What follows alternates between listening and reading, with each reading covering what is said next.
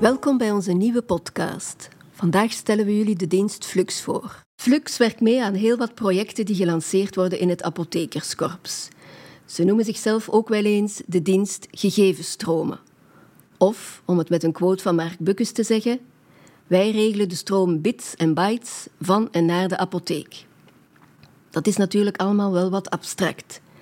In deze podcast legt Manon dan ook uit wie ze eigenlijk zijn en wat ze doen.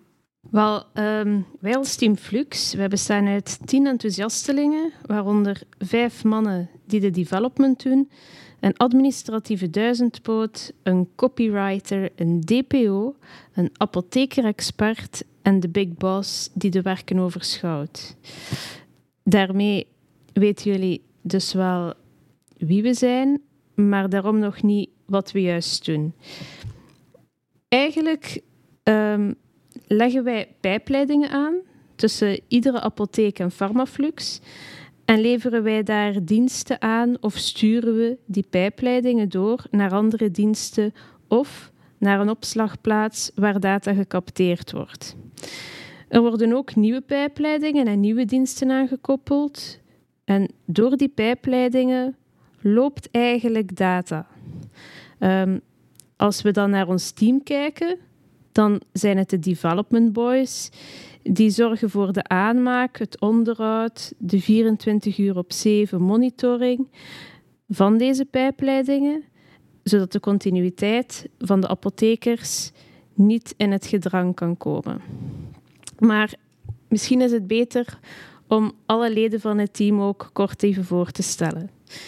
Uh, Arno is onze nieuwste kracht binnen het developersteam, naast Boris, Alain uh, en Jan.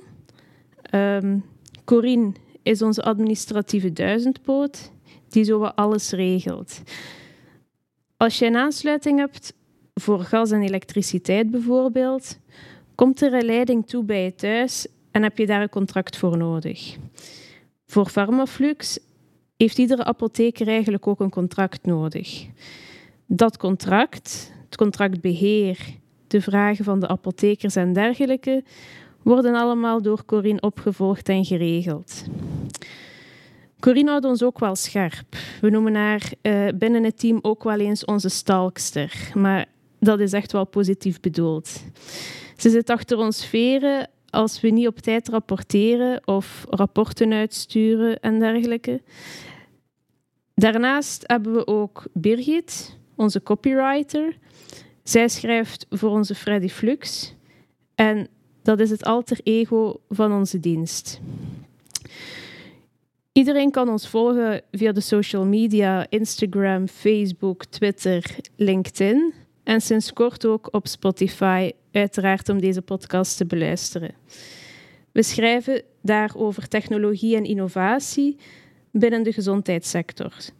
Artikels over eigen projecten, interviews met koplopers die gebruik maken van nieuwe technologieën binnen de gezondheidssector, bijvoorbeeld een VR-bril bij anesthesie en robotchirurgie, uh, om zo een breed mogelijk beeld um, te schetsen en te krijgen van wat innovatie kan brengen binnen de gezondheidssector.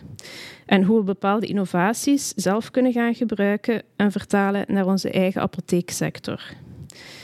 Daarnaast hebben we ook nog, hij is onze DPO, onze Data Protection Officer. Um, iedere dienst heeft eigenlijk een DPO nodig en Tom als, als medewerker van onze juridische dienst werkt eigenlijk en houdt een oogje in het zeil of alles volgens de juiste wetgevingen en of dat wij privacy-conform werken. We werken natuurlijk met apotheekgegevens en ook heel gevoelige data, vandaar dat een DPO geen overbodige luxe is. Daarnaast hebben we een apotheker-expert, dat ben ik zelf.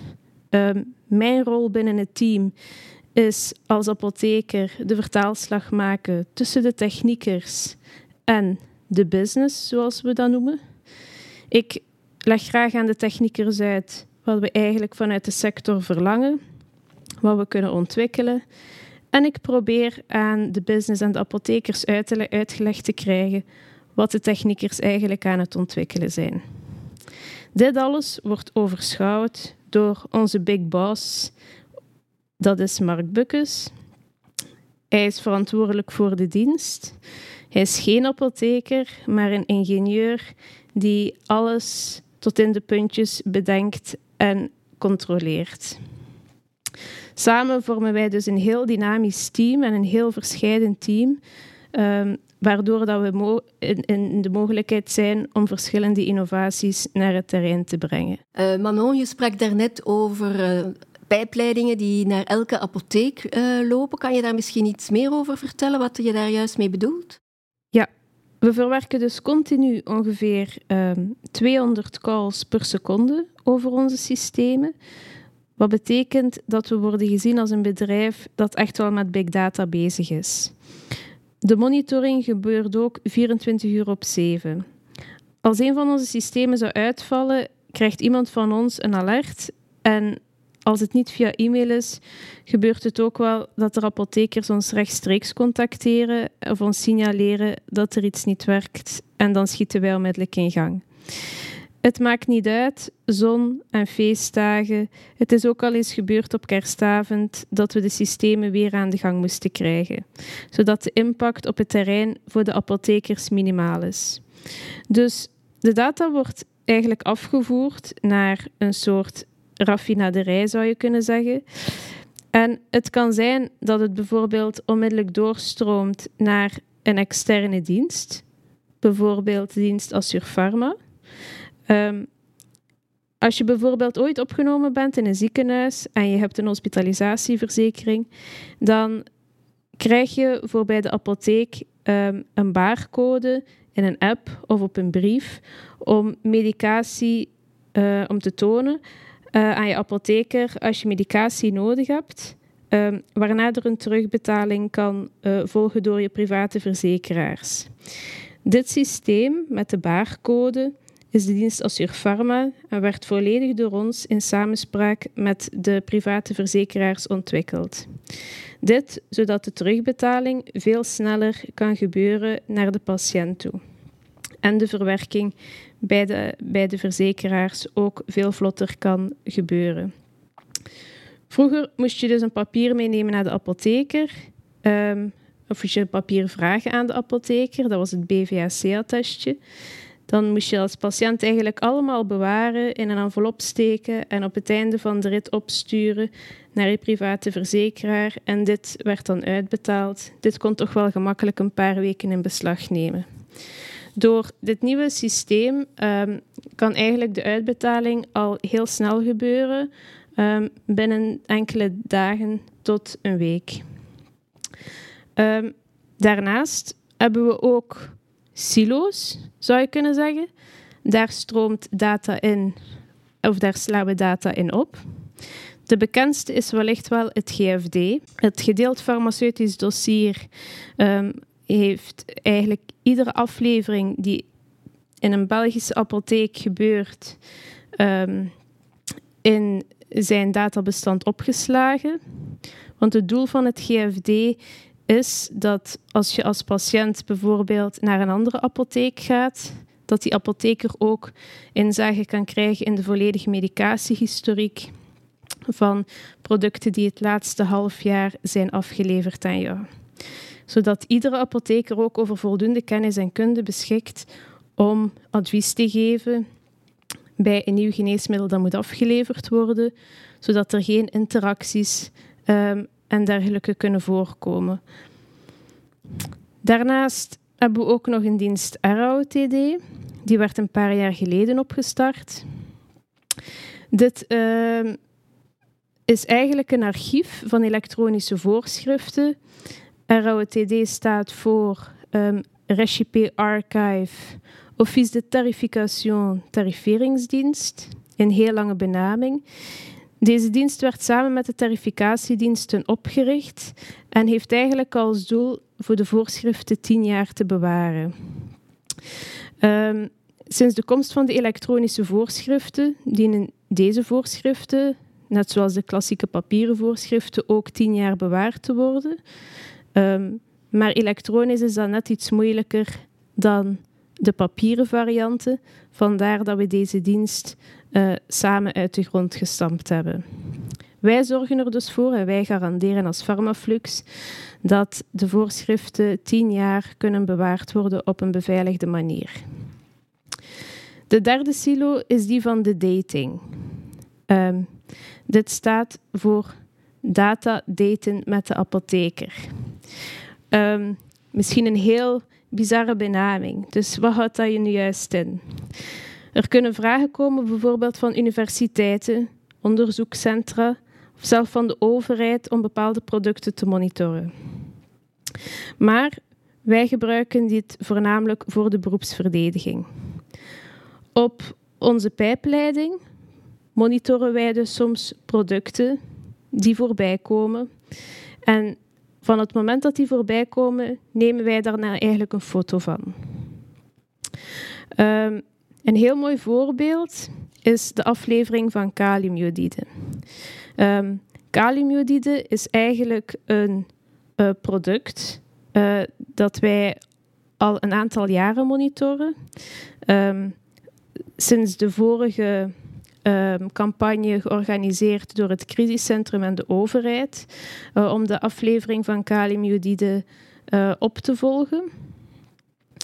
Um, zo konden we ook zien op onze monitoring dat op 24-2 er een enorme piek was in de aflevering van kaliumjodide in de Belgische apotheken. En 24-2 is dan ook de dag dat de oorlog in Oekraïne begon. Um, een periode waarschijnlijk die iedere apotheker zich nog levendig herinnert, uh, gezien de hoge vraag naar kaliumjodide uh, die gesteld werd. Um, deze cijfers um, worden dan ook bijgehouden, worden dan ook gemonitord om tijdig ook te kunnen ingrijpen, mochten er stokproblemen optreden en te communiceren naar de overheid toe.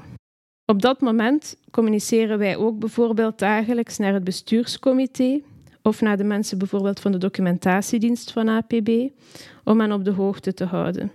Want zij worden op dergelijke dagen ook overdonderd met heel veel vragen. Ja, je spreekt hier over silo's en, en data. Kan je een beetje een idee van orde van grootte geven van data die jullie verwerken? Um, ja, dus zoals um, net ook gezegd, um, verwerken wij 200 calls per seconde over onze systemen.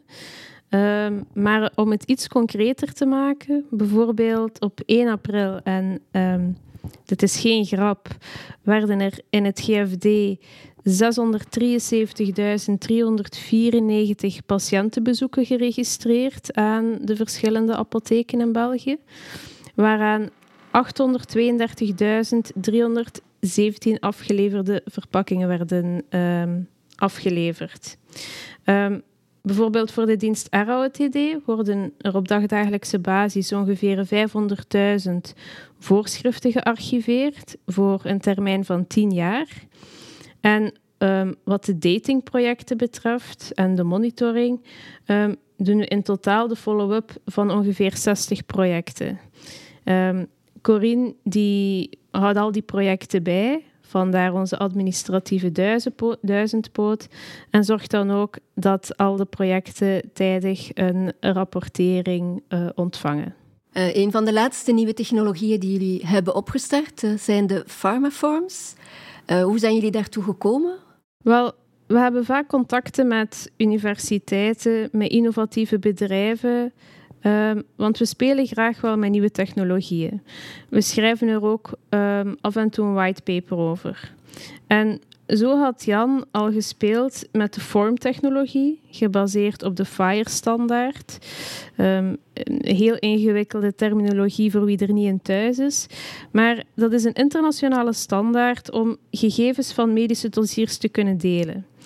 Um, en toen kwam corona en dat gaf ons de kans om die nieuwe technologie eens uit te proberen en in de markt te zetten, onder de vorm van de pharmaforms. Uh, die ons in staat stelde om andere data dan gewoon pure afleverdata uh, van CNK's te capteren en op een andere manier uh, de sector te gaan bevragen en apothekers te gaan ondersteunen. Um, hierin werd mijn rol dan ook een beetje aangepast en vertegenwoordigde ik Flux in verschillende taskforces, waaronder ook de taskforce vaccinatie. Um, bijvoorbeeld, een van de eerste projecten die we opgestart waren, was de sensibilisering van de patiënten. Um, iedere apotheker herinnert zich waarschijnlijk nog levendig die eerste coronaperiode, um, waarbij dat wij als enigste zorgverstrekker continu open bleven en beschikbaar voor de grote bevolking. De patiënten toen en de bevolking die hadden toen heel veel vragen en vaak de enigste zorgverstrekker waar ze terecht konden, dat was een apotheker. En um, wij wilden dat de apotheker ook graag een belangrijke rol zou gaan spelen bij die sensibilisering um, naar de vaccinatie toe. En hiervoor ontwikkelden we een vorm die op het scherm in de apotheek verscheen, dankzij de goede samenwerking met alle beroepsverenigingen, maar ook alle softwarereizen uh, en alle medewerkers binnen APB. Ehm, de gemiddelde doorlooptijd, normaal gezien, voor zo'n nieuwe technologie of voor een vorm um, te ontwikkelen, te testen, te implementeren um, of toekoer nieuwe dienst in de markt te zetten, moet je toch al gauw rekenen op 6 tot 12 maanden. Nu hebben we alles eigenlijk kunnen verkorten naar een doorlooptijd van drie maanden. Uh, van idee tot uitrol in elke apotheek in België. Dit is echt enorm snel, zeker voor een IT-ontwikkeling. En wat gebeurde er? Uh, als er een patiënt in apotheek binnenkwam, dan deed eigenlijk het softwarehuis of het softwarepakket van de apotheker een call naar ons om te checken of dat wij informatie over die patiënt konden gaan um, opvragen in de Vaccination Code Database. Um, en daar checkten we dan of dat er een oproepingsbrief verstuurd was en of de patiënt al een eerste vaccinatie gekregen had. Um, in beide gevallen kreeg de apotheker dan een pop-up op zijn scherm. Had de patiënt al zijn oproepingsbrief gekregen, maar was hij daar nog niet op ingegaan? Dan kon de apotheker een gesprek aanknopen om te vragen of hij misschien twijfels had of nog wat extra informatie wilde. Um, je moet weten dat deze periode ook wel um, de periode was waarbij dat er heel veel fake news de ronde deed. En zo konden onze apothekers een belangrijke informatieve rol gaan spelen. De vorm toonde ook een historiek, um, de datum waarop de oproepingsbrief verstuurd was, op welke manier, wanneer de afspraak uh, was, was geweest. Um, en zo kon de apotheker eigenlijk ook registreren um, hoe het gesprek eigenlijk verlopen was met die patiënt. Kon heel eenvoudig aanvinken of dat de patiënt zijn vaccin ging gaan halen, of dat hij twijfelde, of dat hij zelf weigerde. En dit was ook wel een historisch moment, want het was de eerste keer dat we dergelijke uh, live captatie konden doen van een patiëntengesprek um, van een apotheker. Um, en zo konden we um, ook uh, direct impact gaan meten van het werk van onze apothekers op het terrein. de pop-up in totaal verscheen zo een 4,5 miljoen keer op de schermen in de Belgische apotheken. Dat wil zeggen voor bijna de helft van de Belgische bevolking. En um, dat is echt een enorm, een enorm aantal en een enorme impact geweest. Um, zeker ook naar de beroepsverdediging toe. Wat we ook um, voor het eerst hebben geprobeerd, want zoals Churchill altijd zei, never waste a good crisis, was individuele rapportering opgemaakt. Zodat iedere apotheker eigenlijk toegang had uh, tot informatie over hoeveel keer dat hij een pop-up behandelde. En um, was er ook um, het populatiemanagement dat we introduceerden, waarbij dat hij zichzelf ook kon benchmarken ten opzichte van zijn eerste lijnzone, ten opzichte van zijn regio of ten opzichte van nationale cijfers. Dus we maakten die rapportering op voor iedere apotheek uh, afzonderlijk die ze konden consulteren. Uh, als ook werden er geaggregeerde rapporteringen opgemaakt op regionaal en nationaal niveau, um, die voor beroepsverdediging konden gebruikt worden en voor politieke doeleinden om de meerwaarde van de apotheker in de coronacrisis aan te tonen. Ja, en het is duidelijk niet gebleven bij één vorm. Uh, nee, klopt. We hebben ook een tweede vorm aangemaakt en deze werd ontwikkeld voor testing in de apotheek. Um, als je in de apotheek een wisser je neus uh, kreeg, dan um, kon de apotheker het resultaat invullen ook in een van onze pharmaforms.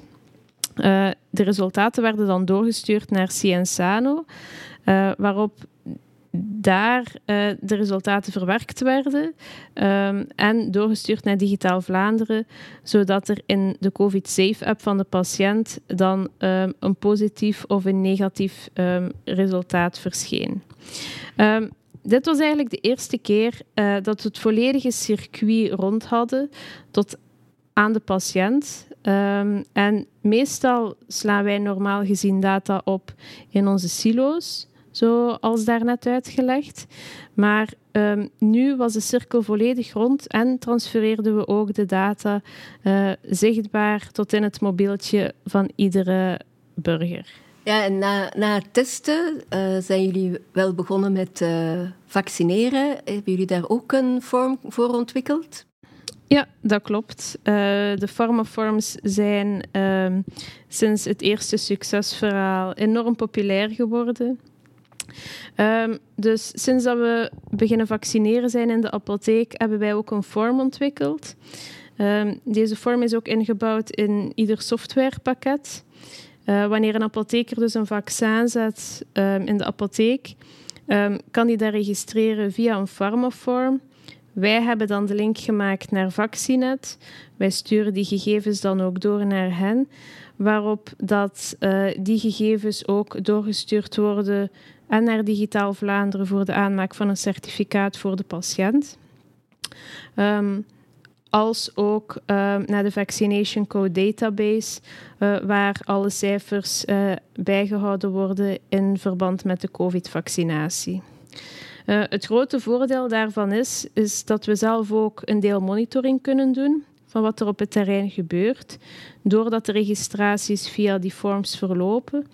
Um, en zo kunnen we zien hoe de evolutie gebeurt in bepaalde regio's, zowel Vlaanderen, Wallonië als Brussel, waarbij op dit moment uh, verschillende vaccinatiestrategieën gebruikt worden. Uh, Amai, dat lijkt uh, allemaal niet niks. Jullie hebben duidelijk niet stilgezeten de afgelopen twee jaar. Nee, dat klopt, Birgit. En momenteel staan er nog uh, twee nieuwe grote werven op poten. Um, dat is de werfront Medication Review en de werfront afbouw van de benzo's. Um, voor de afbouw van de benzo's um, is, is een project die eigenlijk in het najaar zal opgestart worden. Het gaat over de afbouw van benzodiazepines, waarin de apothekers ook een belangrijke rol kunnen gaan spelen. Um, Hiervoor gaan ook pharmaforms ingezet worden om de registratie en de opvolging uh, te kunnen doen. Um, en dan hebben we ook nog um, een iets groter project. Dat is de opstart van de dienst rond de Medication Review. Die normaal gezien ook dit najaar op het terrein zal komen. de grote uitdaging bij de Medication Review is uh, dat het de eerste keer zal zijn dat we gewoon naast registratie ook een soort decision support systeem uh, gaan ontwikkelen um, en inbouwen op basis van artificiële intelligentie om onze apothekers eigenlijk te gaan ondersteunen doorheen het proces. Um, dat vraagt heel wat werk en er is al heel wat werk verricht ook ondertussen. Um, maar we hebben een goede start genomen en we hopen daar tijdig mee klaar te zijn. Maar meer nieuws hierover volgt nog later. We zijn in ieder geval al uh, heel benieuwd daarnaar. Uh, Manon, bedankt voor de duidelijke toelichting. En ik zou zeggen, afspraak hiervoor uh, binnen een aantal maanden. Ja, bedankt.